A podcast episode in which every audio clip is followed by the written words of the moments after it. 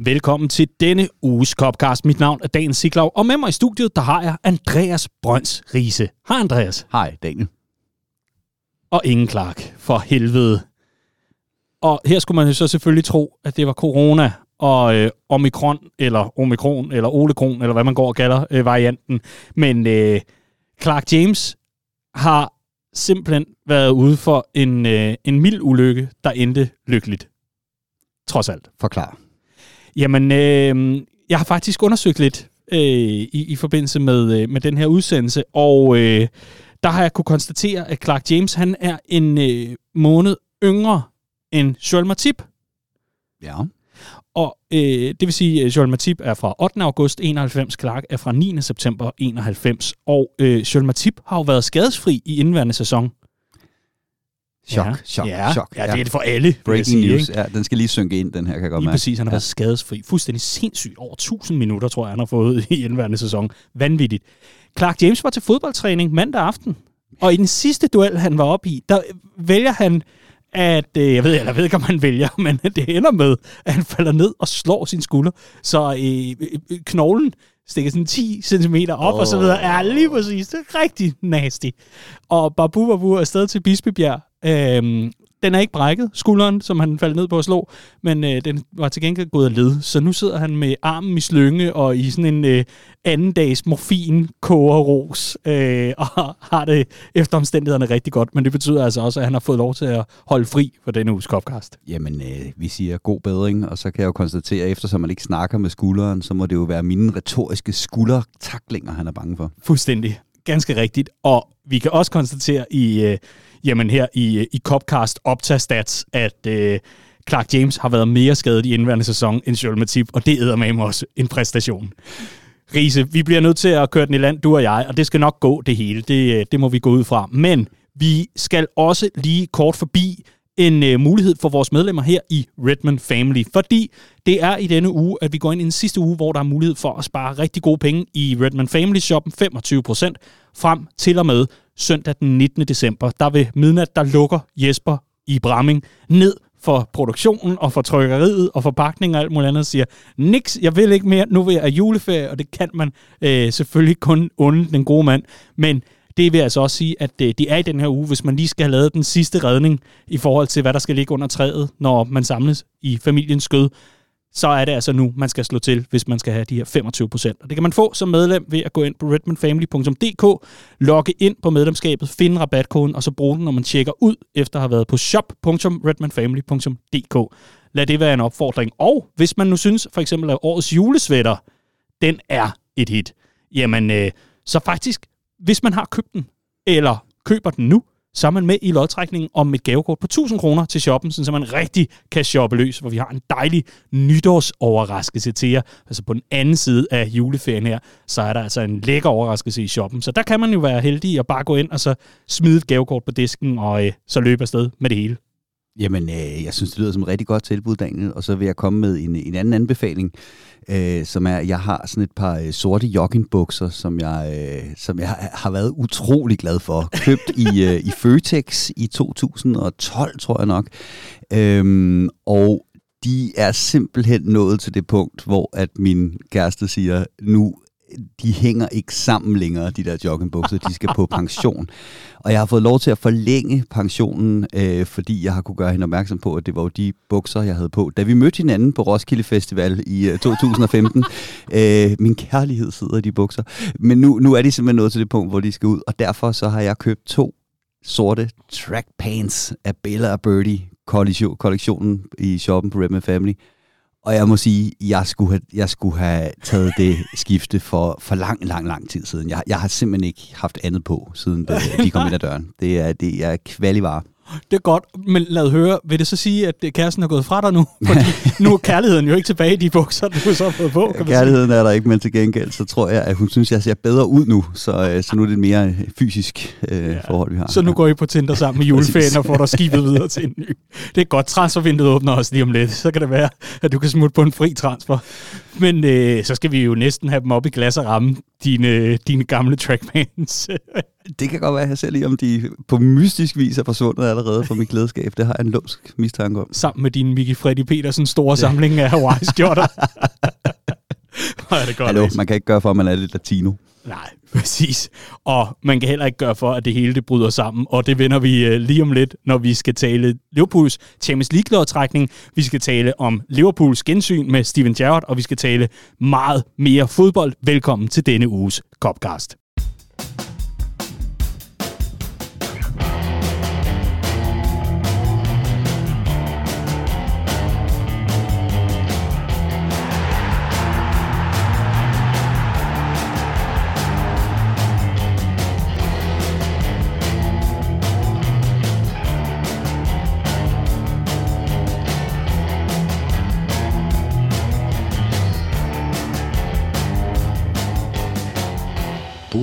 Og vi starter selvfølgelig med det, som øh, flest taler om i de her dage, og det er jo UEFA's ualmindelig succesfulde lodtrækning til knockout-fasen i Champions League. What a story. Det var altså. næsten lige så godt som den der Carabao-lodtrækning, der skulle foregå ude i Asien på et eller andet tidspunkt, så det var klokken 3 om natten, og alting brød sammen, og de var nødt til at trække om igen. Ja. det var der er styr på det. Det var helt vidunderligt. Og, og, og jeg har faktisk, forstå mig ret, jeg har overhovedet ikke ondt af dem, men alligevel har jeg en lille smule ondt af dem, ikke? Fordi nu har de endelig skåret lidt ned på mængden af nonsens, hvis man skal igennem. Altså, åh oh ja, men du var jo højere bak dengang. Hvordan var det at være højere bak dengang? Tusind tak, fordi du kom. Nej, vi skal også have dig til at trække det, de her slags kugler og så videre. Man havde holdt det til en. Man havde taget legenden over dem alle. Andre og Sharvin, som altså, var et meme i ansigtet i sig selv, da han skulle stå og, og køre det her i gang og, og trække lad til, til knockout-fasen. Og endelig har man skåret ned på mængden af nonsens og vrøvl og så bryder det sammen. Så læringen må vel være never change a winning formula, eller hvad? Oh, please do. jeg foretrækker på trods af, at det brød sammen på den måde, stadigvæk det her format frem for det gamle. Det var lidt ligesom sådan et pølsehorn, ikke? Der er utrolig meget ligegyldigt dej, og så en meget skuffende lille pølse inde i midten. Det plejer at være Champions League-lodtrækning. Det er... Det er simpelthen øh, en hapstok nærmest. Det er vidunderligt. Det er en babybite, må det jo så være. Men, men det, er jo, det er jo også et eller andet sted ret, øh, ret sjovt for en gang skulle lige at blive sådan rystet lidt, ikke? og lige komme lidt ud af den der normale, hvad kan man kalde, døs, når, når det hele starter, og man får Champions League-hymnen otte gange, øh, de der små skillers og alt muligt andet, får en eller anden legende, man har glemt alt om, som så måske ikke engang er en legende, hvis man sådan tænker sig rigtig meget om, og så går vi ellers i gang, og så bryder det fuldstændig sammen for det. Manchester United, der øh, ah, jamen, altså, ikke kan trække en modstander, og så kommer det hele i vælten. Nogen appellerer, andre siger, vi vil gerne have haft Manchester United, og så skal man til at trække op igen. Altså, sikke en eftermiddag for UEFA. Men lad os øh, endelig konkludere en gang, og det er, at øh, Liverpool gik fra at øh, skulle møde RB Salzburg, eller Red Bull, eller hvad pokker man kalder dem, Salzburg, klubben her, og går direkte over til at trække Inter Milan. Riese, var det til den dårlige side i forhold til den lodtrækning, vi fik i første omgang? Det er jeg ikke sikker på. Øhm, jeg tror, at Salzburg har vi haft nogle problemer med før, og i øh, kampe mod Salzburg, der møder vi et hold, der er med på at spille kampene i det ustyrligt høje tempo, som, øh, som vi også øh, gerne vil spille kampene i. Øh, jeg synes, vi så mod Milan, at den italienske Serie A mangler øh, kvalitet, øh, og den mangler især tempo. Og jeg har også kunnet notere mig på diverse øh, inter-fanboards, øh, at øh, man Hvor ikke... Hvor du er dagligt. ja, men jeg, jeg var lige inde og tjekke, hvad der blev sagt, ikke? Og, øh, og, og, og de fleste regner med, at Liverpools øh, presspil bliver et problem for Inter at håndtere.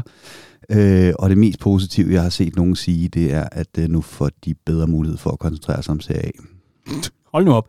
Hvis jeg ikke husker meget galt, så har du en kammerat, der er rigtig glad for Inter. Har du talt med ham? Ja, min, øh, min, min rigtig gode ven Dennis er, er Inter-fan, og ja, jeg har talt med ham, og vi skal se øh, kampene sammen. Øhm, og han er, ikke, han er ikke optimist, lad os sige det på den måde. Nej, så han vil gerne have første lodtrækning, eller hvad? Ja, det tror jeg. Det, ja. tror jeg. det hører med til historien, at, øh, at øh, Barella, øh, mm. Inders alt overskyggende øh, midtbanestjerne, øh, som virkelig er sprunget ud som, som noget af stjernefrø. Han var ellers øh, lidt ligegyldig tidligere han har karantæne i øh, minimum den første kamp, og øh, det kan også godt være, at han får det i den anden. Øh, så det, det, det, det, er ikke et, øh, det er ikke et interhold, som, øh, som jeg på den måde frygter.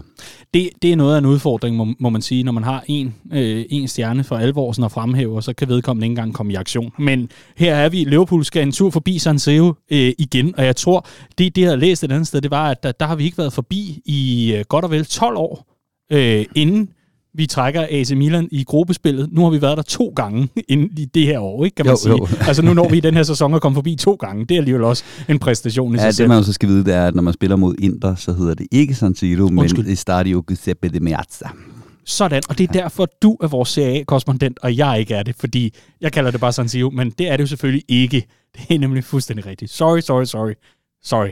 Det, det, det går ud til dem, der virkelig vidste det. Jeg anede det ikke. Det er Milans navn til det. Okay. Har, har de et fælles navn, når de sidder på møder, eller sidder de bare og vrøvler i et væk? Hvad for ja. et stadion mener du? mener du sådan siger? Ja, ej, men, og det er, jo, det er jo fedt på en eller anden måde, fordi det, det, de er jo ved at jævne øh, lort med jorden. Øh, det er fra 1926, det er slet ikke op til standard længere. Jeg har været der, det er et legendarisk stadion, øh, men det holder ikke længere. Så det der med lige at få, øh, få lov til at tage afsked med det som sådan fodboldfan og fodboldromantiker, det synes jeg også, der er noget i. Åh, oh, det er godt. Inden at det går over i, at man kan købe tokens til at komme op og få sine nachos på sædepladsen og t-shirt-kanoner og alt muligt andet og lysshow, ligesom Juventus har det.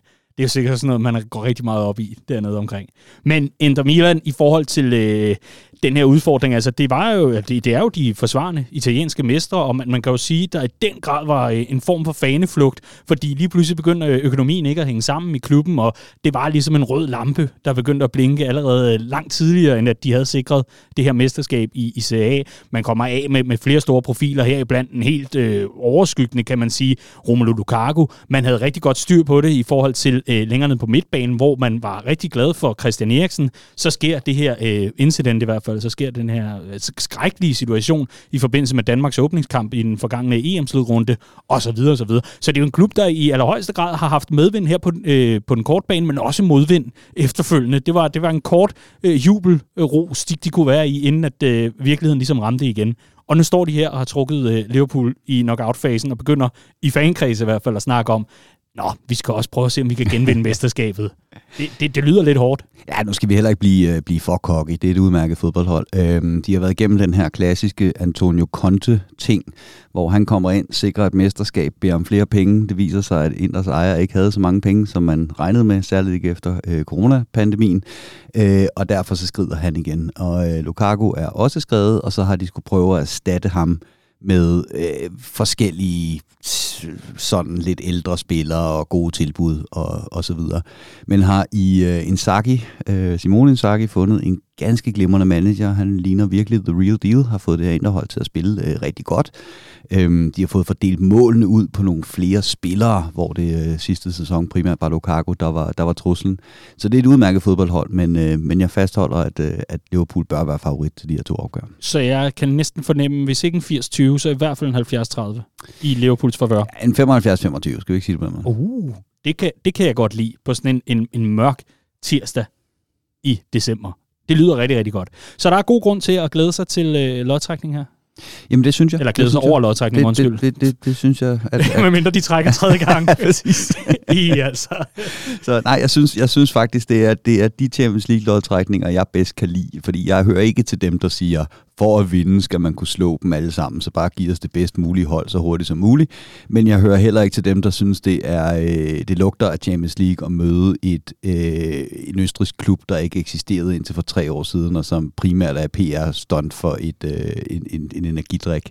Øh, jeg synes, at det her, det lugter af Champions League, Liverpool mod Inter, men det er også et hold, som Liverpool bør være favorit imod, så det kunne ikke være bedre set fra min stol. Og fra en øh, lidt snæver fanvinkel, snæver og snæver, det er trods alt en af de, en af de federe sange, Bring on your internationale. Det er altså en af, en af de rigtig, rigtig gode, en evergreen, som lige kan få lov til at blive, øh, blive øh, hvad kan man sige, øh, genfødt igen for alvor og ja, ja. komme til at galde. Det, og, det bliver rigtig godt. Og skal man ind i, ind i groovet der, så se lige højdepunkterne fra sidst vi mødte dem i, øh, i mellemrunden i Champions League, og især de her Couts fremragende kasse, mm. og de øh, vilde jubelscener på Anfield efter, øh, efter den det var i hvert fald øh, lidt om øh, Champions League-lodtrækningen. Vi hopper let og elegant over øh, sidste gruppekamp mod AC Milan. Øh, det har vi aftalt på forhånd, du og jeg, Riese, mest af alt, fordi Nøj, hvor var det kedeligt. Ja, det var kedeligt. Jeg tror, Klopp han opsummerede det perfekt bagefter, hvor han sagde, det er ikke tit, jeg er stolt i fodbold, fordi det handler om at vinde nogle kampe, som man skal vinde. Den her gang, der var der en, en vis stolthed, og det må jeg indrømme, det var det samme, jeg sad med efter en røvsyg kamp, som jeg et eller andet sted hurtigt mistede interessen for, det må jeg, det må jeg indrømme. Så var jeg sgu også et eller andet sted stolt over, at man kan sende det her hold på banen, og så gøre det færdigt, vinde over øh, nummer et i Serie A. Og på den ene side en lille smule bekymrende, at England er stukket så meget for de andre ligaer, at det ser ud til, at den italienske liga og den spanske liga vidderlig er svag nu i forhold til den engelske. Men på den anden side var det med et hold, som Milan også sagtens kunne have købt. Øh, så der var i den grad udstillet, at vi gør noget rigtigt i den her fodboldklub, når ja. det gælder om at, at opfostre de her spillere. Vi talte også om i øh, den, øh, den forgangne uge og i tidligere udsendelser, hvor, hvor, hvor stor en præstation det egentlig er at gå igennem sådan et gruppespil, hvor man jo kan sige, at så længe man vinder sine kampe hjemme, og så får et resultat ude, så burde man være godt sikret i forhold til at komme videre, og så må vi se, hvad der sker ved den første eller den anden lodtrækning øh, i UEFA-regi. Men, men, men her der er det jo altså Liverpool, der går ubesejret igennem gruppen, og ikke bare ubesejret, vinder samtlige seks gruppekampe. En målscore på 17-6, og oven i købet også fordeler lidt rundt, spiller lidt reserver og så videre. Det er simpelthen en masterclass for Jürgen Klopp, det her. Jeg er så imponeret. Jeg synes slet ikke, at det får nok opmærksomhed. Slet ikke, når man tænker på, hvor meget Champions League også betyder økonomisk for klubben i forhold til de penge, man kan nå at indtjene i øh, ja, tv-rettigheder og alt muligt andet. Ikke? De her øh, præmiepenge, som bliver uddelt efterfølgende, det er så godt håndværk. Og vi snakker så tit om det her med, at når der ikke bliver købt så meget ind, som der ikke er blevet gjort i Liverpool de sidste par sæsoner, så skal man finde nogle ting, man forbedrer sig på alligevel. Og der synes jeg, det står blinkende klart, at vi har været igennem de her Champions League-gruppespil, hvor det er gået til yderste dag, sidste dag, Alissons redning mod Napoli, alt det her. Og der har Liverpool bare forbedret sig. Liverpool er, er blevet så rutineret et europæisk hold nu, at man bare vinder det her gruppespil med seks sejre, og det virker meget, meget sikkert. Og lagt oven i det her med, at vi har banket vores rivaler på udebane, øh, United og Everton, som var de kampe, vi ellers typisk også har haft problemer med at håndtere mentalt, så er det i hvert fald to steder, hvor at, at det her Liverpool-hold virkelig har lagt, øh, har lagt noget på. Absolut. Det er rigtig, rigtig interessant at se, hvad, øh, hvad, hvad det kan blive til i Champions League-sammenhæng i foråret. Men øh, den tid, den glæde forhåbentlig, det ser rigtig, rigtig godt ud. Og øh, håbet om et, øh, et major trophy, så at sige, altså en af de her store pokaler, det, øh, det lever i allerhøjeste grad. Altså både i Champions League-sammenhæng, men også i Premier League. Og så har vi ikke engang set nærmere på alle de bonusser, der ligger i at gå langt, for eksempel i FA-koppen og så videre. Det er jo også fedt at vinde sådan en pokal. Det er øh, øh, godt nok længe siden, at vi har været der. Så måske kunne det blive Liverpool-sæson. Vi kan håbe det, håbe på det, og så kan vi også bare endnu en gang se nærmere på en gruppe, hvor vi altså vinder 6 ud af 6. Det kan jeg rigtig, rigtig, rigtig godt lide. Ikke mindst fordi, at Jürgen Klopps Liverpool i den her sæson har manglet en fortælling, har vi talt om osv. Jeg synes, det her det er sådan en fortælling om, at vi er ruthless, altså vi er øh, absolut bare grådige og, og æder det, vi overhovedet kan æde, og går bare til den med altså, fantastisk mentalitet, uanset hvem modstanderen er. 100 procent, og hele den her snak om, at vi ikke nødvendigvis har forstærket os, da vi skulle alt det her, og de andre måske har nået op på siden af os i, øh, i, i Premier League i hvert fald, og vi ikke nødvendigvis er favoritter til, øh, til mesterskabet, og at og Chelsea og City har taget nogle, øh, nogle skridt fremad, så skal man bare huske på, det, det går godt. Altså, mm. det, hvis, hvis du virkelig bruger den her tid på at, at sidde og være nederen, så bare vent til Roy Hodgson kommer tilbage. Altså, det, oh. så vil du fortryde det, ikke? Det går godt. Nyd det. Det går rigtig godt, og vi skal i den grad nyde det. Jeg, jeg har det lidt som en af de der klassiske t-shirts, man kan købe. Altså, keep calm and drink, tea, uh, drink tea, ikke? Eller et eller andet. Keep calm and trust club. Det, det er virkelig der, vi er øh, hold nu op. Sikke en... øh, sikke en måde at angribe det her gruppespil på, og hvor er det dog fedt, at vi trak Salzburg, jeg mener Inter Milan, og det kan vi glæde os til i foråret. Vi rykker fra europæisk masterclass til hjemlige højdedrag og breddegrader. Vi skal tale om Liverpools opgør mod Aston Villa. Nå, Riese, var du også bit af en gal Steven Gerrard her i weekenden? Øh, jeg synes, det var specielt, at han kom tilbage, og det tror jeg, at de fleste kan ikke genkende til. Jeg synes også, at han selv havde været meget tydelig omkring i opsagten, at det her, det var ikke noget specielt, i hvert fald mens at, øh, at kampen stod på. Og jeg lagde mærke til, at ret hurtigt var der nogen på stadion, der begyndte at synge hans sang. Og så blev det overdøvet fra en anden tribune med en udgave af Liverpool, Liverpool som et signal om, vi venter lige til, at vi har overstået mm. den her kamp, vi er her for at spille, øh, så kan vi gøre det. Og den, vi fik så også Steven Gerrard sangen øh, efter slutfløjt, og der var det fint nok, at vi fik hyldet en, øh, en gammel legende, men mens kampen var i gang, der, der fyldte det ikke det store for mig, det må jeg indrømme. Man har jo simpelthen ikke kunnet bevæge sig frem her i verden, uden at støde på en overskrift omkring, at Jared vender tilbage. Hvornår skal han overtage? Klopp har kontraktudløb i 2024. Ej, hvor bliver det fedt. Men hvad med Pep Linders? Nej, det kan man ikke stole på. Men Steven Gerrard skal jo lykkes i Aston Villa-jobbet. OSV, OSV, OSV.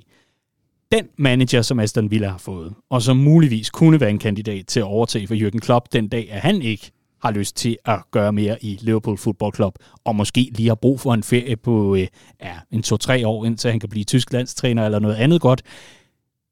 Den manager, vi så for Aston Villa her i weekenden, hvad er det for en manager? Jamen, jeg synes, han løste opgaven rigtig fint, og det synes jeg generelt, han har gjort i, i Villa, efter han er, han er kommet ind. Øh, de havde mest af alt brug for at få styr på organisationen, og det har han givet dem øh, så kommer han så også rimelig tidligt i sin øh, karriere som, øh, som Villa-manager til en meget svær udebane, hvor hans øh, primære fokus det er at sikre et øh, resultat, hvor det måske handler mindre om selv at spille fodbold og mere om at stoppe de andre fra at gøre det. Og det må man sige, at planen var. Øh, der blev trukket godt med tid og brugt diverse øh, dark arts og, og, og opstillingen var 100% lavet for at dæmme op for Liverpool, og det lykkedes Aston Villa så også udmærket med. Så, så det, det var meget tydeligt, at det var ikke en Steven Gerrard, der var kommet tilbage til Anfield for at skabe en fodboldfest og et kæmpe brag med ham i centrum. Han var der som manager for en klub, der skulle sikre et resultat på at ødelægge en fodboldkamp, og det var han tæt på at lykkes med. det må man sige. Vi, øh, vi, vi ser lige nærmere på de senere resultater for Liverpool i, øh, i den her scene, når man øh, kigger på modstanderne og netop den her gameplan. Men til en start kan vi jo se nærmere på, at noget af det, der har været allermest brok over i forbindelse med opgøret, har jo ikke været, at Liverpool ikke scorer flere mål. Oh, det er der selvfølgelig lidt målen i krone over, men så længe man får tre point og alt det der, det, der har været talt rigtig meget om, det har været dommerindsatsen, og det har faktisk været en generel snak efter den 16. spillerunde i Premier League. Riese, dommerindsatsen den her eftermiddag, hvad, hvad tænker du om den? det var ikke den bedste, jeg havde set. Øh, det var ikke set. en Golina øh, masterclass? Nej, det, det, det var det ikke, vel? Øh, og jeg, jeg er sådan helt grundlæggende indrettet, at jeg har det altid sådan, at det hold, der taber en fodboldkamp, har begået flere fejl selv, end dommeren har. Så øh, der skal meget til, før jeg ligesom peger fingeren i retning af dommeren og siger, at, øh, at, at han skal gøre det bedre. Men han havde, ikke, han havde ikke rigtig styr på den her kamp. Det havde han ikke. Og der var mange af sådan nogle... Øh, der, var, der var et eller andet med linjen, der ikke var, som den skulle være, ikke? Mm. Og, og i det hele taget er det jo også bare lidt, lidt, lidt interessant, at øh, normalt har vi ikke rigtig sådan fokus på det her, men vi kommer altså bare netop fra en spilrunde, hvor det fyldte bare alt. Og efterfølgende kan jeg også se, i forhold til Bella og Birdie-nomineringer, der er der også endnu en gang øh, øh, lidt pryl til, til den samlede engelske dommerstand. Har vi et problem? Øh, ja, det synes jeg, det synes jeg, vi har. Og jeg kan godt se ideen om, at især en John Moss, han måske er ved at være lidt, lidt halvgammel. Han har måske lidt svært ved at følge med i, øh, i det her tempo, som der bliver spillet fodbold i i, øh, i Premier League. Øh, så jeg synes ikke, det var en imponerende runde for, for dommerne. Det var det ikke. Men, men det, jeg sådan mest hæfter mig ved, det er, at folk stadigvæk har fattet en skid af, hvad var er. Fordi nu bliver det jo ligesom pointeret, at havde vi ikke fået det her system ind for at hjælpe dommerne, men, men det gør det gør VAR jo. Altså, VAR er jo ikke lavet til, at du skal i sådan en kamp som Liverpool, der handler det jo mest om, hvilken vej går 50-50 kendelserne, og de skal helst gå sådan skiftevis hver sin vej og så videre. Øhm, men, men så længe at VAR ikke kan pege på, at dommeren har begået en clear and obvious error, så skal de ikke blande sig. Og det, det gør VAR jo så ikke. Og, og det er jo det, vi har, vi har sat systemet i værk til at skulle, skulle gøre, det er at fungere på den her måde, som det gør i den her runde. Så hvis vi lige skal oprise for en sidste gang, nærmest for en, for en prins Knud her, det, det lyder lidt nedladende, så lad os i stedet for sige, for lige om uh, sådan udpensle din pointe helt klart, hvad er så dit budskab? Fordi det virker du mere irriteret over, altså opfattelsen af var og dommerne og hvordan det skal bruges, Jamen, end dommerstanden. Mit budskab er, at jeg tror, hvis man lavede et system, hvor der sad tusind neutrale fans, hvis man kan finde sig nogen, det er der nogen, der mener, man ikke kan, som så en situation, og så stemte om, hvad der skulle være, så vil folk være mere tilfredse med VAR. Fordi vi vil, ikke, vi vil egentlig bare gerne have den kendelse, som de fleste sidder derude og tænker, jeg har set fodbold i 40 år. Jeg kender ikke reglerne ned til mindste detalje, men jeg ved, hvordan et fucking straffespark ser ud. Det jeg ser på lige nu, det er enten et straffespark, eller det er ikke et straffespark. Mm.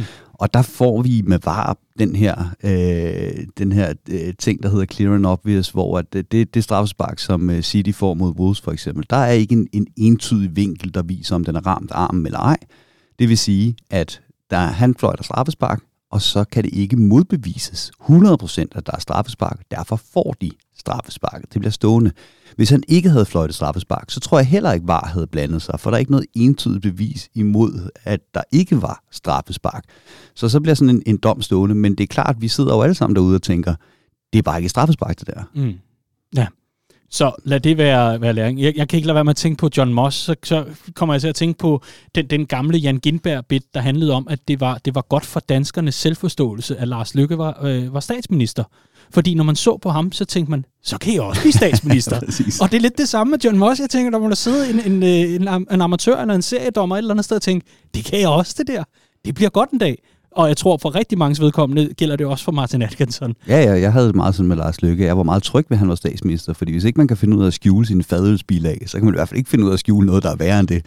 Det er rigtigt. Og hvordan kan man så skjule korruption? Det er altså smart. Det er altså rigtig, rigtig smart.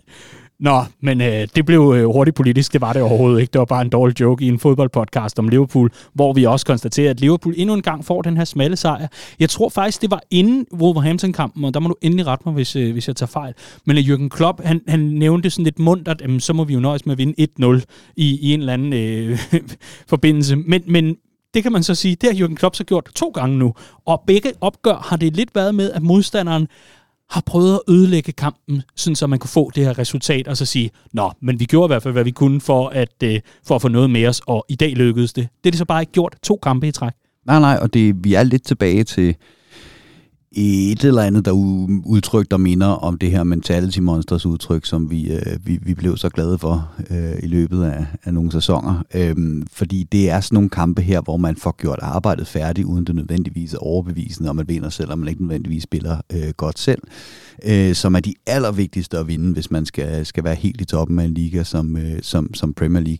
Og så er det så også, synes jeg, selvfølgelig bekymrende, at man ikke får skabt mere i, i, i den slags kampe. Men altså, så hvis man lige får Origi ind fra bænken i overtiden og, og vinder den i de døende minutter, og mod, øh, mod Villa er det, er det en Mohamed Salah, der, der stepper op, som de helt store spillere jo gør, når der er brug for det. Mm. Øh, så, så, så er det for så vidt øh, godt nok, men, men, jeg, men jeg hører ikke til dem, der, øh, der tænker, at alle problemer er løst nu, fordi øh, der, der var problemer i begge de kampe. Mm.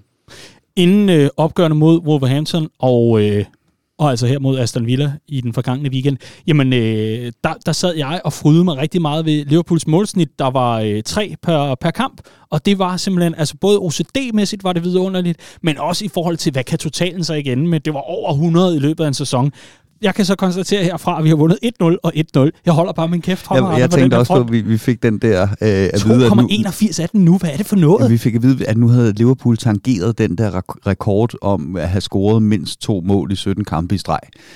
Øh, som ikke en kæft anede eksisterede. og den følelse har jeg tit og ofte med det her Liverpool-hold, at de slår rekorder, som de ikke aner eksisterer. Hvis de får at vide lige på målstregen, hvis I gør det en gang til, så har I slået en rekord. Så choker de øh, fuldstændig, på trods af, at de aldrig har vidst, at rekorden eksisterede. Ja. Det, er, det er en fascinerende synergieffekt. Enter West Ham-kampen, ikke? Ja. altså det her med, ej, hvor er det fantastisk, prøv at se, hvad de kan. Nå, det er meget. Altså, så øh, en kæmpe opfordring, kom med stats bagefter. Vi skal bruge stats bagefter. Vi kan ikke bruge det inden. Og, og, og jeg, jeg lukker også ned her. Clark har også en fantastisk forhistorie med, med Jinx og alt muligt andet. Og, og, og altså, jeg har mødt folk, der nærmest med, med, med desperation og, og, og, og lidt øh, delusion, øh, kan man sige, i øjnene har mødt mig og sagt, hvorfor stopper du ikke Clark i Copcast? og hvor jeg så ligesom må sige, jeg kan ikke nå at slukke for den del af ham, og så skal jeg sidde og klippe det bagefter, det gider jeg ikke. Så, så jeg vil bare sige herfra, jeg kommer ikke til at nævne noget fremadrettet, jeg kommer bare til at fryde mig over det. Og så kan jeg håbe, at det fortsætter. Det er mit jinx-løfte, og det er min julegave til jer. Har du en julegave til folk? Nej, jeg synes, jeg har prøvet at leve op til det der i, i, i mange år. Jeg kan bedst lide at være bagklog, så tingene skal gerne være sket, inden jeg kan, kan kloge mig på dem. Ellers ser man så dum ud, når man tager fejl. Det er jo det, og det gider man jo heller Nej. Vi øh, kan øh, kort og godt konstatere, uden at øh, det bliver den store optag for den her uges udgave af, af Copcast, så kan vi jo konstatere, at Liverpool øh, løber ind i endnu en dobbeltrunde, i og med, at øh, man både møder Newcastle og altså også Tottenham i, øh, i den kommende Premier League-tid her. Og øh, Tottenham øh, venter i weekenden, mens Newcastle er den øh, næste opgave. Det er torsdag aften. Lige nu, der er det en lille smule bekymrende i Premier League-regi, fordi vi har det her coronaudbrud, som for alvor begynder at skabe lidt problemer. Øh, tirsdag, som vi sidder og optager, der er aftenens opgør mellem Manchester United og Brentford. Det er allerede blevet udskudt. Tottenham har ikke været i aktion længe, netop på grund af coronaudbrud, og der begynder at komme flere og flere positive tilfælde, altså i forbindelse med smitte, positive tilfælde rundt omkring i klubberne, hvilket gør, at man nu fra Premier League side og internt i forhold til den her, øh, hvad kan man kalde det, det her samarbejde, der er mellem klubberne, er blevet enige om, at der nu skal testes på daglig basis. Man skal teste med PCR-test hver evig eneste dag, sådan så man hele tiden har nogenlunde hånd i hanke med smitten. Der er flere og flere af de her træningsområder, der lukker ned for korte perioder, det kan være 24 timer og alt muligt andet, så man lige kan få styr på det, og spørgsmålet er, om vi får en december måned uden restriktioner i forhold til tilskuerpladserne. Det er endnu for tidligt at vurdere noget om, fordi der har ikke været nogen forlydende fra Downing Street 10, som i forvejen har rigeligt at se til, fordi man ikke kan finde ud af at skjule, at man holder julefest i øh, sidste års juletid. Fantastisk. Hold kæft, en idiot. Nå, men Boris Johnson øh, har jo også lagt rigtig meget af sin politiske kapital på, at han bliver ikke mand, der kommer med nye restriktioner. Vaccinen skal vise, hvad den kan gå ned og blive boostet i stedet for, hvad det så end betyder for, for hans vedkommende. Det må guderne vide. Men det her tredje stik er det, han opfordrer til. Alt i alt en lidt mærkelig situation, og det kan vi jo ikke rigtig sidde og kloge os på en tirsdag, fordi tingene kan ændre sig i morgenrise. Det kan blive torsdag, kommer der øh, alt muligt, og det ene og det andet. Lad os bare krydse fingrene, åh, krydse fingrene for, at vi kan have tilskuere på stadion her i juleprogrammet. Det er altså bare det, der gør det magisk. Det er fandme ikke at få de der store klæder og banner over sædepladserne på stadion, for guds skyld. Åh, oh, det, yes. det er mit juleønske. Jamen, giv mig varme sokker herfra til, til evigheden. Bløde pakker juleaften. Go for it. Bare lad mig få tilskuer på stadion i juletiden. Jamen, 100 procent. Især i øh, kølvandet på, at vi jo missede hele juleprogrammet sidste år med, med tilskuere på, på stadion. Og det er så stor en del af engelsk fodbold. Og ja, ja, så kan det godt være, at der kommer sådan nogle udenlandske managers, der hedder Jürgen Klopp og har dumme briller og siger, at man bør overveje at indføre en vinterpause. Ikke? Ja. Øh, det mener jeg for så vidt også en gang imellem, man, man, man burde. Men Hvor er du dum, Jürgen. ikke desto mindre, så, øh, så er det en kæmpe stor del af det her øh, med den engelske liga og selvforståelsen og historien og alt det magiske osv. Så, øhm, så jeg vil være rigtig ked af, en, øh, af, af, en, af en, endnu et juleprogram uden tilskuere på stadion. Og men jeg understreger, øh, at vi i Copcast mener, at hvis myndighederne mener, det er det rigtige, så er det selvfølgelig det rigtige. Og så skal vi nok være bagkloge på, på bagkant selvfølgelig, når det endelig kommer til, hvad var, hvad var det rigtige at gøre, hvad var det ikke det rigtige at gøre. Men jeg, nu har jeg kun været internetbiolog i tre måneder, og, og jeg, jeg synes, det er for tidligt at begynde at blande mig i den diskussion. Og øh, jeg tror, hvad noget vi, noget vi i et enkelt opgør, øh, mod Wolves sidste år i december. 4-0 sejr hjemme på Anfield, hvor der var sådan et lidt klatter, forstå mig ret, af, af omkring nede på, øh, nede på det kop, og, og sådan lidt, ja, hurra. Og det var det. Og, og, og vi rigtig lagde mærke til, jeg tror det var i vores karaktergivning, og i hvert fald sådan efterfølgende i vores dækning af, af opgøret, sådan, ej, man kunne sørge med at høre tilskuerne synge, og det var ikke bare Carsten Sæby, der havde øh, fuld jam på øh, lydknapperne derovre, det var bare fans på, på lægterne. Lad os lige krydse fingre i fællesskab for, at øh, det forbliver sådan. Og så lad os i stedet for se nærmere på øh, de kommende modstandere. Altså, øh, Tottenham kan jo være lidt svært at blive klog på, hvad for en... Øh, hvad for en situation står de i? Vi ved ikke rigtig, hvilke, hvilke spillere, der er hårdt ramt, og om der kommer øh, komplikationer efterfølgende. Vi har jo set tilfælde, øh, for eksempel med Joshua Kimmich, der ikke var øh, vaccineret, som i den grad lider under det, har lidt under det, og det har været en, en værre redelighed. og, og, og lad os se, hvem, hvem de så kan stille med. Så lad os starte med, med Newcastle i hvert fald. Det ved vi lidt om. Eddie Howe, der er kommet til, og øh, det var hurtigt en masse begejstring, og jeg skal ellers komme efter dig, og så har de bare fået ørerne i maskinen efterfølgende. Ja, øh, de fik jo deres første sejr øh, nu her på hjemmebane imod Burnley. Øh, og det, underligt mål. Og det blev, det blev jo fejret, som om de havde vundet VM, og det var der mange, der gjorde sig lystige omkring, og jeg har også lyst til at fortælle utrolig mange dumme jokes, og så kommer jeg til at tænke på dengang hele holdet og Jürgen Klopp jublede ned mod The Cup efter 3-3 mod West Bromwich. Øhm, og så tænker jeg, ved du hvad, jeg, jeg, jeg, springer, jeg springer over i den her omgang i forhold til at gøre mig lystig med det, fordi det er selvfølgelig en kæmpe forløsning at få mm. den sejr, og så er det Burnley, og det er, hvad det er. Og Nick øhm, Pope. ja, lige præcis. øhm, så så et, et Newcastle-hold, der virkelig, virkelig har været sløjt, sløjt, sløjt kørende, og hvor man jo har taget sig til at tænke, om de kunne slå den der rekord for Derbys øh, rædselsæson i Premier League.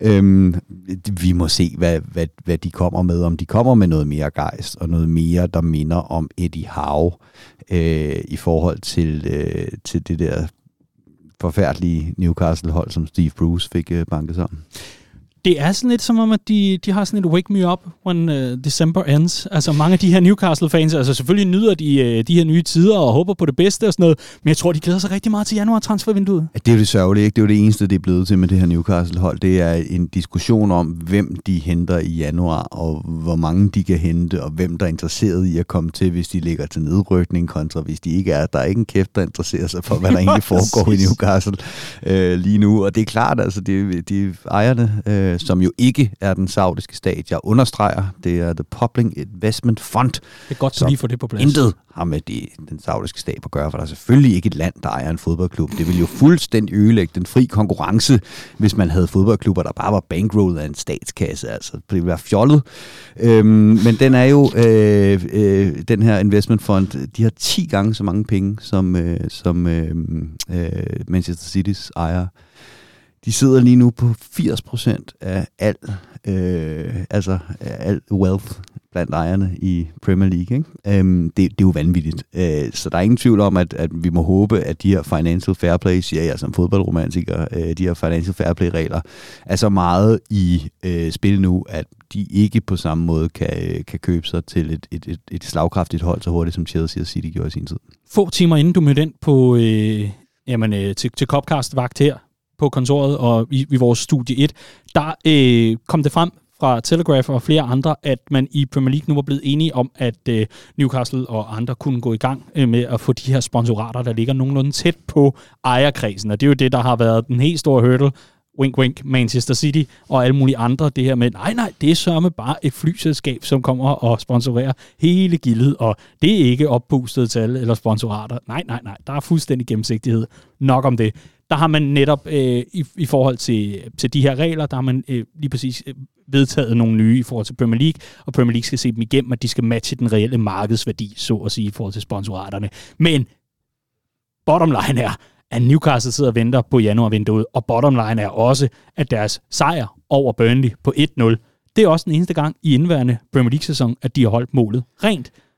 Så det er jo trods alt gode nyheder for Liverpool inden vi møder dem, at det er jo ikke verdens stærkeste defensive mandskab, vi møder. Nej, og Eddie Howe har jo faktisk ikke været kendt for at sætte særligt stærke defensive mandskaber sammen. Altså hans Bournemouth-hold blev som regel skudt i sænk. Øhm, og, og det, der er lidt interessant ved Eddie Howe, det er, at han bliver jo ikke anset for sådan en overlevelsesspecialist. Og det synes jeg er en fejl, fordi det var vanvittigt, at han overlevede med det Bournemouth-hold. Han gjorde det bare så overbevisende, og på noget fodbold, der ikke var Sam Allardyce og øh, hele dinosaurbanden-agtig. Mm. Øhm, som, så man anser ham ikke for at være sådan en, der, der er god til at, at undgå nedrykning. Men det er han sgu. Øhm, så, så jeg er spændt på at se, hvad det her, hvad det her Newcastle-hold det, det kommer med. Men jeg vil også sige, at det er, det, det, det er en kamp, som, som Liverpool i den grad skal være, øh, skal, skal være favorit til. Lad os bare, øh, lad os bare understrege det, ikke? og så, så ja. jo et øh, øh, understrege, at det her Derby-hold, der rykkede ned med øh, rekordfå point. Den eneste sejr, de fik i den sæson, det var over Newcastle, og Newcastle kan trods alt ikke møde sig selv. Hvor er det fantastisk. Det er fandme et godt fact. Det kan jeg godt lide, Riese. Det er i hvert fald øh, opgøret mod øh, Newcastle, der, Newcastle, der bliver spillet torsdag aften kl. 21, og det er en kamp, der bliver vist på C, og altså også på Viaplay, det C-kanalen der, den der obskure kanal, man skal ud og finde et eller andet sted i et UC-abonnement. Har man Viaplay, så kan man altså finde den. Og det er torsdag aften kl. 9, så kan man lige præcis kyle ungerne i seng, og så ellers sætte sig foran fjerneren og nyde Mohamed Salah Masterclass, eller Origi Late Night Special. Hvem ved, hvem ved. I den kommende weekend, der venter øh, Tottenham så for Liverpool, og det er jo straks en anden sag. Det er jo øh, Antonio Conte, der er øh, stærk på vej. Han skal jo sikre et mesterskab. Det plejer at være øh, det Conte gør, ikke? Han kommer ind i en klub, og så får han sat skik på tingene, forbyder ketchup i kantinen, ligesom Steven Gerrard har gjort i Aston Villa, og så bliver det hele meget bedre, og så vinder han mesterskaber med Victor Moses som højre wingback. Øhm, og så kommer vi til sommer, hvor han kræver nogle spillere og en masse penge, og det får han ikke, og så brænder lortet sammen, og så tager han videre til det næste sted og vinder mesterskaber. Hvis man forbyder ketchup, så skal det være fordi, der er et eller andet brand, man har i kantinen, som simpelthen er så rædderligt, at det vil man ikke byde folk. Bouvet? Er det rædderligt for folk? Det ved jeg ikke. Jamen, nu skal jeg passe på. Det er den her Heinz Bouvet øh, Ja, det er den debat, der. Ikke? Det, ja. Øh, Cola Pepsi. Ja. Jeg, jeg er over i sådan noget sandwich ketchup, sådan noget bare ren æblegrød med rød farve. ja, men det rigtige svar er, Heinz er bedre end Bouvet, Mm. Coca-Cola er bedre end Pepsi, Okay. og Messi er bedre end Ronaldo. Okay, det er de tre sandheder. Stærkt. Så nu er det uddebatteret, nu er der ikke nogen grund til at bruge mere tid på det. Godt. Jamen, øh, hvis man kunne, hvis det ikke var øh, et, et, medie, hvor man optager og lægger det ud efterfølgende, hvis det var live, så var vi gået breaking nu. Ja. Fordi der var faktisk en, en kandidat til, til fredsprisen for Nobel. Du har ordnet sagerne. Ja, nej, vi mangler lige der er diskussion om Beatles eller Rolling Stones som verdens øh, bedste rockband, og der er svaret lidt Zeppelin. Stærkt. Der vil jeg sige Michael Learns to Rock. Okay. Nej, det vil jeg ikke. Vi skal tale om Liverpool mod Tottenham. Øh, omvendt selvfølgelig Tottenham mod Liverpool. Og lad os se, hvordan situationen er til den tid. Det er i hvert fald opgøret her på søndag, hvor øh, vi tager turen forbi London-området. Og Tottenham under Antonio Conte, det er jo ikke ligefrem, fordi han har fået gang i Harry Kane, men han har fået gang i så meget andet. Han har nemlig fået gang i en masse intensitet. Ikke? Øhm, han, han har virkelig fået nogle spillere her til at vågne op, og det er jo det, han kan. Hvis du tror, at Jürgen Klopp kan være psykopat på en sidelinje, så prøv lige at lægge mærke til Antonio Conte, når han synes, der er for lidt intensitet øh, på, på hans hold. Øh, og det er, det, det er noget af det, han har fået installeret i det her Tottenham-hold. De løber meget mere, de spiller meget mere intenst. Øh, jeg, jeg kan faktisk godt lide Antonio Conte som manager. Jeg synes, det er rart, at han er tilbage i, i Premier League. Øh, men, men den største udfordring øh, i forhold til at skulle snakke om den her kamp, det er netop, at de har fået aflyst de sidste par kampe øh, på grund af corona, og hvem fanden er egentlig klar til den her kamp? Mm. Tottenham og Liverpool i indbyrdes opgør er jo ret interessant, fordi at øh, der kan man se, at øh, ud af de seneste 10, jamen der har Tottenham vundet en. Det er den her famøse 4-1 sejr over Liverpool. Så er der en uafgjort, og så er der ellers øh, 8 sejre til Liverpool. Værsgo og tyk på den. Lads, it's Tottenham. Præcis.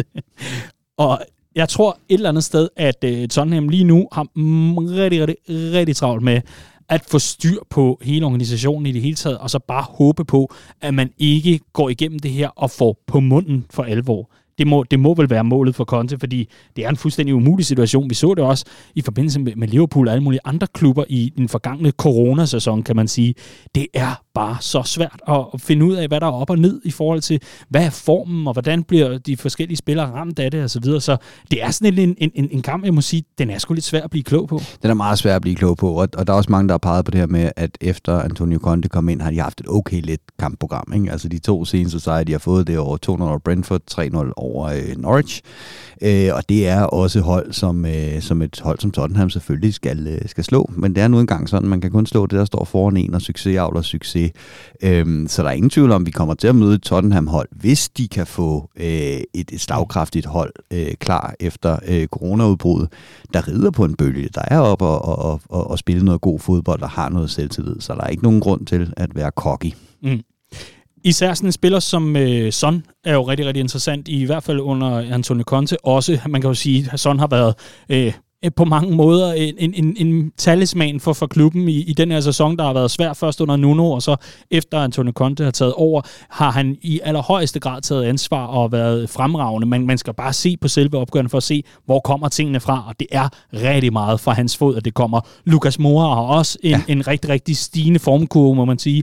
Og så er Harry Kane indtil videre, øh, han har i hvert fald indtil videre været manden, der har været sådan omdrejningspunktet for at få boldene skudt videre, altså få dem videre i systemet i forhold til det opbyggende spil. Han har ikke på den måde været the poacher, der har ligget og banket mål ind. Det gør han kun for det engelske landshold. Det er en aftale, han har med Southgate åbenbart.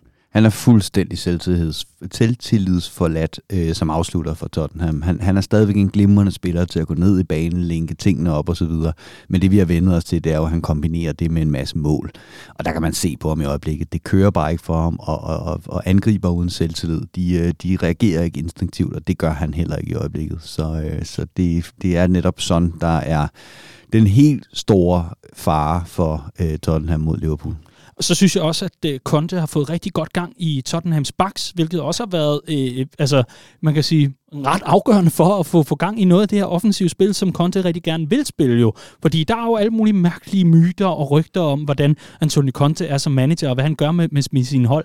Men lige præcis de her backs har jo været sindssygt gode for Tottenham i forhold til at få brudt kæder og for alvor være en trussel ude på ydersiderne, og især nede i bagrummene, hvor de har ligget og, og sendt bolde, øh, hvad kan man sige, både til de fremadstående fløje, men også, også selv indgået i sådan en kombinationsspil, som så har skabt mulighederne inden centralt. Så Liverpool skal vel ikke bare tage let på det her opgør. Der er jo i allerhøjeste grad grund til at koncentrere sig, især udsiderne. Ja, 100 procent af Region på øh, venstre bak mm. har været decideret fremragende af venstre øh, wingback. Øhm, og så er der det her med, at jeg synes, man har set nogle spillere vågne op, og det er jo det, der har været mest med det her Tottenham-hold i starten af sæsonen især. Det var sådan lidt øh, følelsen af, du, du ved, det der fag, man havde i gymnasiet, som man var ret god til, men ikke gad. Så man mødte ligesom bare op, og så fik man sit 20-tal. Ikke? Og sådan har Tottenham haft det med fodbold i den her sæson, mm. indtil at Antonio Conte er kommet ind. Og jeg synes, man ser sådan nogle, øh, nogle, nogle spillere, som øh, Davinson Sanchez øh, spillede rigtig, rigtig, rigtig godt i deres kamp mod, øh, mod Norwich. Øh, en Ben Davis, Viborgs egen, der også lige pludselig var inde igen og, og gjorde det godt. Og Gud hjælpe om ikke også, at øh, Cezanne Young kom ind fra bænken. Kan I huske ham? Det var ja. ham, som vi skulle have som ja. afløser for jeg ved ikke hvem. Øhm, Alle. ja, og, og, og det, det, det, der, er kommet, der er kommet et skud energi ind i det her Tottenham-hold, og der, der, der, der, der er Antonio Conte som regel god til at gå ind og se, okay, hvem reagerer på det, jeg kommer med? Apropos Victor Moses som wingback i Chelsea, efter han havde været lejet ud i otte år i streg. Ikke? Præcis. Reagerede positivt på, at Conte kom ind, fik chancen, beholdt pladsen. Øh, så, så, så det er det, er det han, han for alvor har, har gjort ved, ved Tottenham. Så der er nogle af de her spillere, hvor vi måske har tænkt, at de er gået godt og grundigt i, i stå, øh, som man lige pludselig skal til at tage alvorligt som en trussel igen, undtagen Del Alli. Liverpool, der altså har kampprogrammet Newcastle, Tottenham, så er der Carabao Cup den 22. december mod Leicester, Boxing Day der mod Leeds. Uh, det er, det er altså lækkerier. Lad os lige håbe, det er med fyldt elekter. Og så den 28. december, der er det altså Leicester. Det er altså de næste fem kampe, som vi står for. Tottenham er allerede to nede i ligasammenhæng, hvor alle andre har, nærmest alle andre har spillet 16. Jamen, der har de spillet 14, mangler stadig deres kamp mod Burnley og mod Brighton. Og så har vi altså også en situation for dem i Conference League, hvor de vel og mærke er øh, meget, meget tæt på at blive kylet ud ved en skrivebordsafgørelse, fordi at de sammen med Rennes ikke kunne finde et nyt øh, tidspunkt for øh, afviklingen af deres kamp. Og i mellemtiden har Vitesse vundet mod Mura, upåagtede Mura fra Slovenien. Har aldrig hørt om dem før. Conference League. Det er det, Conference League kan. Den kan lige udvide databasen, som i en god FM-gemmer. Det er virkelig, der er man ude i decimalerne. Men øh, i hvert fald så er Tottenham på vej ud af europæisk fodbold, som det ser ud lige nu. Har i forvejen rigtig mange kampe at fokusere på, og et kampprogram er man altså øh, fra helvede, må man gå ud fra os, når, når det kommer til, øh, kommer til det nye år, der skal plukkes kampe ind i kalenderen. Hold nu op. Det er i allerhøjeste grad en, øh, en, en kamp, som øh, er svær at gøre, øh, gøre sig klog på på forhånd. Vi glæder os i hvert fald bare til den. To rigtig, rigtig stærke opgør i den kommende uge her. Riese, det er jo øh, rigtig, rigtig godt det hele, og vi håber jo selvfølgelig på fuld hus fra, fra Liverpools side, fordi det er altså i allerhøjeste grad i december, at øh, mange mesterskaber så småt bliver formet for rigtig mange, og mesterskabsduellen er jo rigtig, rigtig tæt op i toppen af tabellen i Premier League i den her sæson. Vi kan ikke klare, at nogen stikker af nu. Det skal vi fandme ikke finde os i. Og jeg savner at lave mit mandagsopslag. Det gør jeg altså. Liverpool skal ligge i toppen af tabellen. Det vil jeg have. Det vil jeg simpelthen have. Kan du ikke garantere mig det? Det vil jeg da have. Det vil jeg have. Det vil jeg da have, mand. Det Ja. skal jeg have. Præcis. Det plejede, var, var, var det ikke sejren over Leicester i mesterskabssæsonen? Var det ikke den, der ligesom var, at der troede du på det? Jo, jo. Ja. Hvem er det, vi møder den øh, 28. december? Det er Leicester. Just saying. Ja. Hvis vi vinder der, tror du så på det? Ej, jeg synes, den er lidt Hvorfor tættere. tror du ikke på øh, Jürgen Klopp nogensinde? altså, hvad er der med dig? Øh, nej, men jeg, jeg er helt enig i, at det, at det bliver et mega afgørende øh, program øh, i julen. Der er rigtig mange point på spil. Øh, jeg synes måske faktisk, vi har set sådan en, en sæson, hvor at der er flere fejltagelser i topholdene, end man måske lige havde regnet med. Jeg tror ikke nødvendigvis, man skal op og score 98 point for at, øh, at vinde mesterskabet i, øh, i den her sæson. Øhm, men, men, men det er et, et, et, et meget tæt three-horse race, vi har, øh, vi har gang i. Øhm, så så der, skal ikke, der skal ikke snubles øh, alt for mange gange i, i juleprogrammet, det er jeg rimelig sikker på. Øh, så ja, jeg ser, jeg ser meget, meget frem til det, også fordi, som vi har været inde på, øh, vi har det med at være gode til at bygge op til at toppe øh, der mellem jul og nytår, hvor det er, er allervigtigst. Øh, og de sidste par kampe har været mere sådan grinde-agtige Mm. øh, resultater. Så, øh, så jeg tror på en opadgående formkurve igennem øh, juleprogrammet, og det får vi også brug for.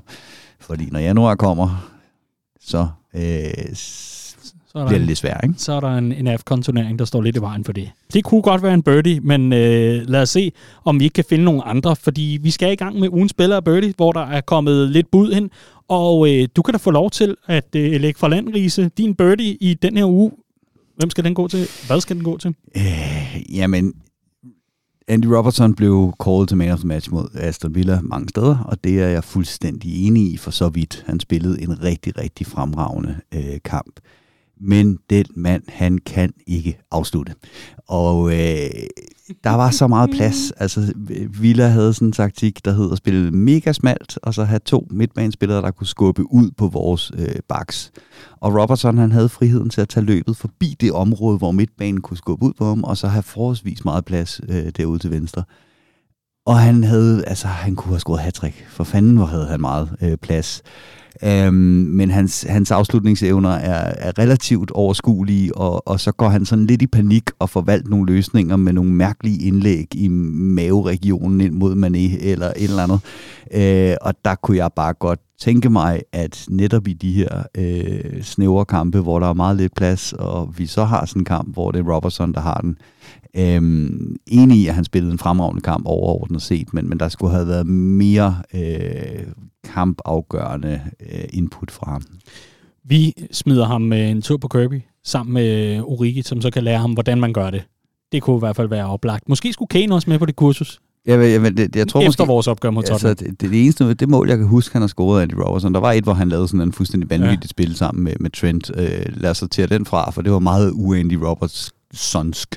Så var det den der, øh, den der hætter på bagerste stolpe mod Yes. Villa, som mindede helt ustyrligt meget om, øh, om Colo Tourés eneste mål for Liverpool. Han får bolden i hovedet og når ikke at flytte sig. Ikke? Præcis. Ja. Åh, ja. Det er også en god scoring.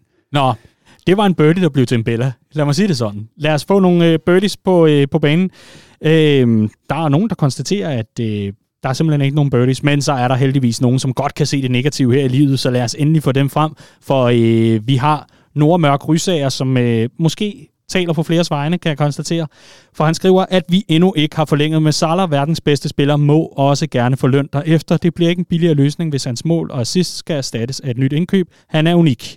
Det er en rigtig, rigtig god pointe, Noah. Men hvis man kender lidt til Liverpool, så er det også, hvis man ikke har nye signings i januar, så skal man jo gemme dem til juledagene, hvor det så skal være julegaven. Så selvfølgelig har han jo skrevet under, ikke også, Riese? Det er i hvert fald en taktik, vi har set før. Skal vi Ja. sige på? Ja, præcis. Og så, ja, så kan det godt være, at det er et rekordindkøb for en forsvarsspiller, der står og løfter en trøje foran et juletræ. Det kan også være John Henry, der sidder i sin jagtvest i et eller andet sted i Boston, og så viser en sms med, at Salah siger OK, eller et eller andet. I don't know. Men Salah, han får en treårig forlængelse. Ah, fire år? Ah, hvor mange år, hvor mange år skriver han under på? Jamen, jeg tror ikke, han skriver det. Tror du ikke det? Nej. Okay. Nå, men jeg tror, vi får den i jul. Og det tror du ikke på? Mm, så er det første sommer, tror jeg. Okay. Jamen godt så. Jamen så er det sgu en... Øh, hvis, hvis man tror på dig, så er det sgu en birdie. Så får den lov til at stå også for, for Nora.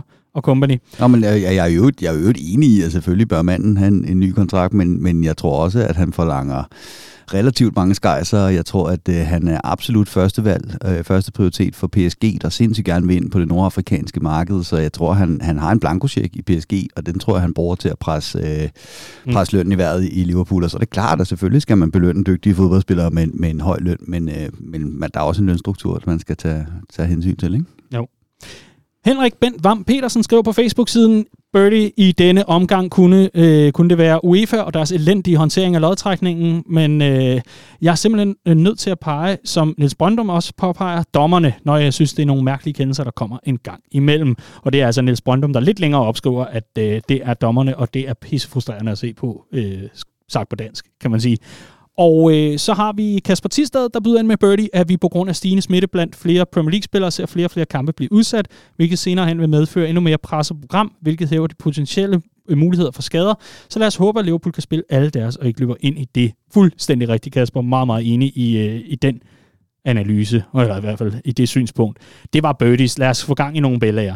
Riese, du har noget rigtig, rigtig smukt til os i den her uge, og hvad er det? Jeg kan mærke, at du klikker på noget over på bærbaren og fundet noget frem til os. Ja, men jeg, en, en jeg, lille delight. Jeg kunne sgu godt lide, at efter vi netop har haft en kamp, hvor at Steven Gerrard skulle være alt muligt andet end vores Steven Gerrard, men Aston Villa Steven Gerrard, at han så går ud til det interview med Michael Owen, som insisterer på at ville snakke om det her med, hvordan det er at komme tilbage til Anfield, og sagde, at han synes altid, det var svært af Steven Gerrard så lige for den, øh, det sokker punch ind og siger, at det ville jeg også synes, det var, hvis jeg havde spillet for Manchester United.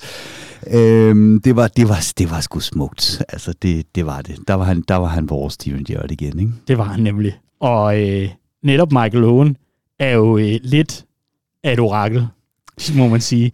Grise, kan du ikke lige finde, øh, finde din bedste røst frem fordi, for at gengive det her citat, som kommer fra Michael Owen omkring den her lodtrækning i Champions League-sammenhæng. Og der står han altså med BT Sport, den her engelske øh, sportsrettighedshaver, og, øh, og kommenterer lodtrækningen, der nu skal trække sig om. Hvad siger Michael Owen?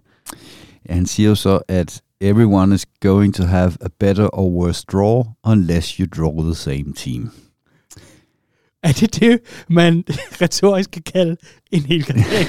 Jamen, det, han, han er ekspert i dem der, Michael Owen. Det er helt vildt. Altså gå ind, hvis I, hvis I er i tvivl, så gå ind og søg på, øh, på Michael Owen quotes, øh, og så find øh, de, de quotes, han har, øh, som han er kommet med i sin tid som ekspert.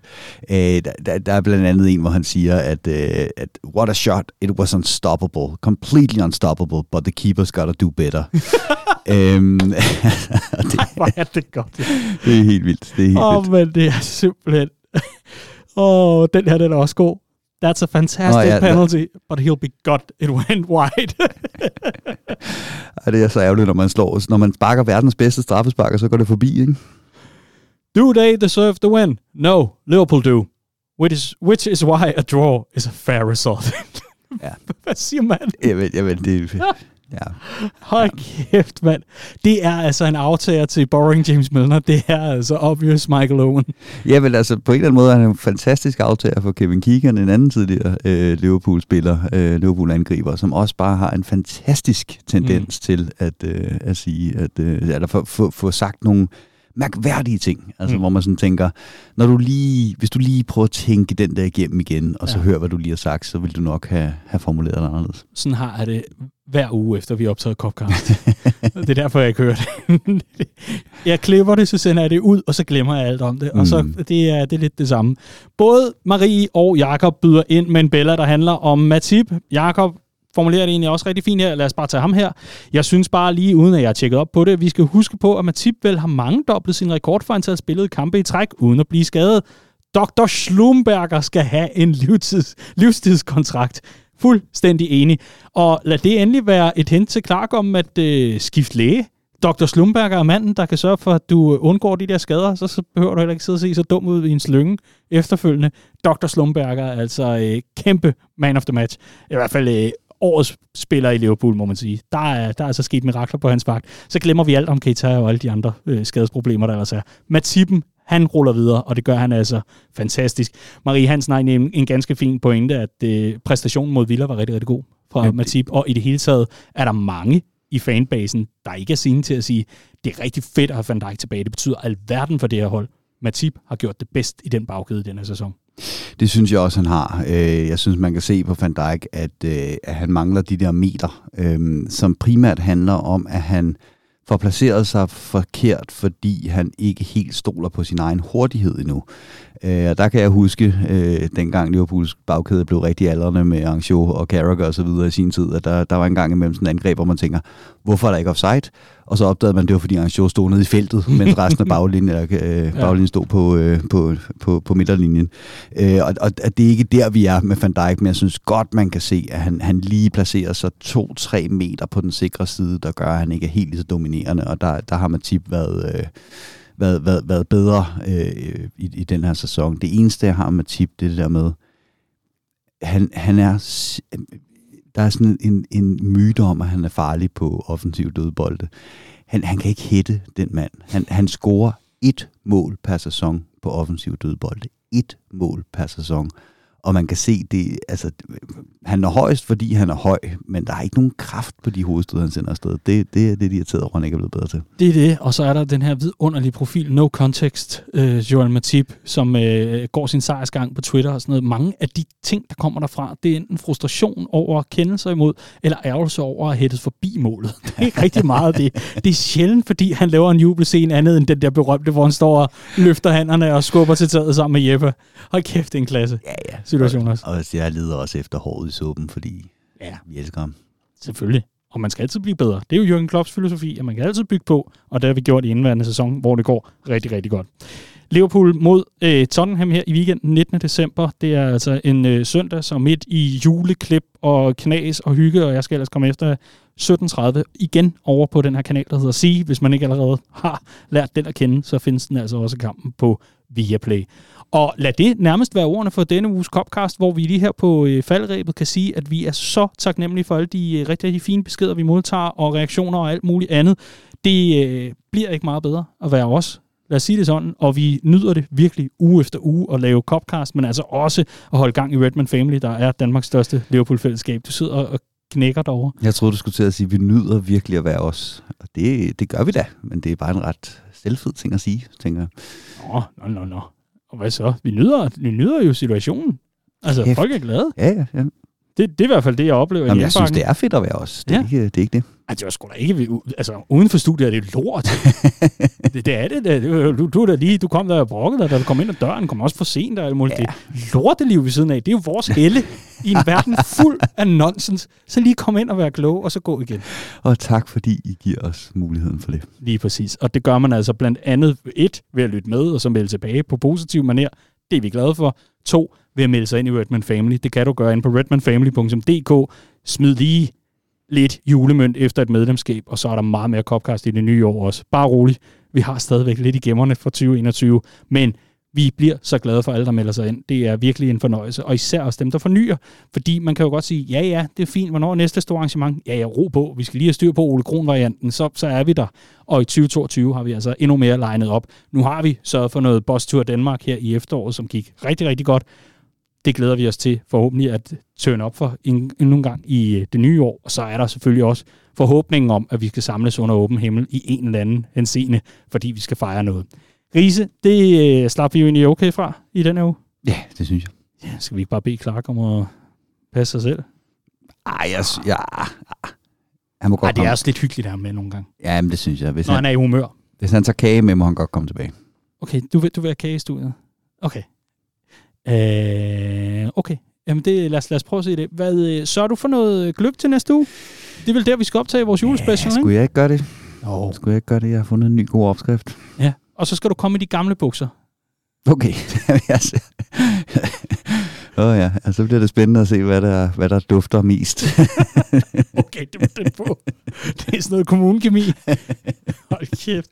Nu skal vi se, om du overhovedet kan finde dem, når du kommer hjem fordi du skal have lov til at tage hjem. Tusind tak for den her gang. Andreas Brøns Riese, chefredaktør på Redman Family, som altså tog sig tiden til at sidde og tale lidt Liverpool sammen med mig. Dan Siglaug, det her det er Copcast. Tak til alle, der lytter med. Tak til alle, der er medlemmer af Redman Family.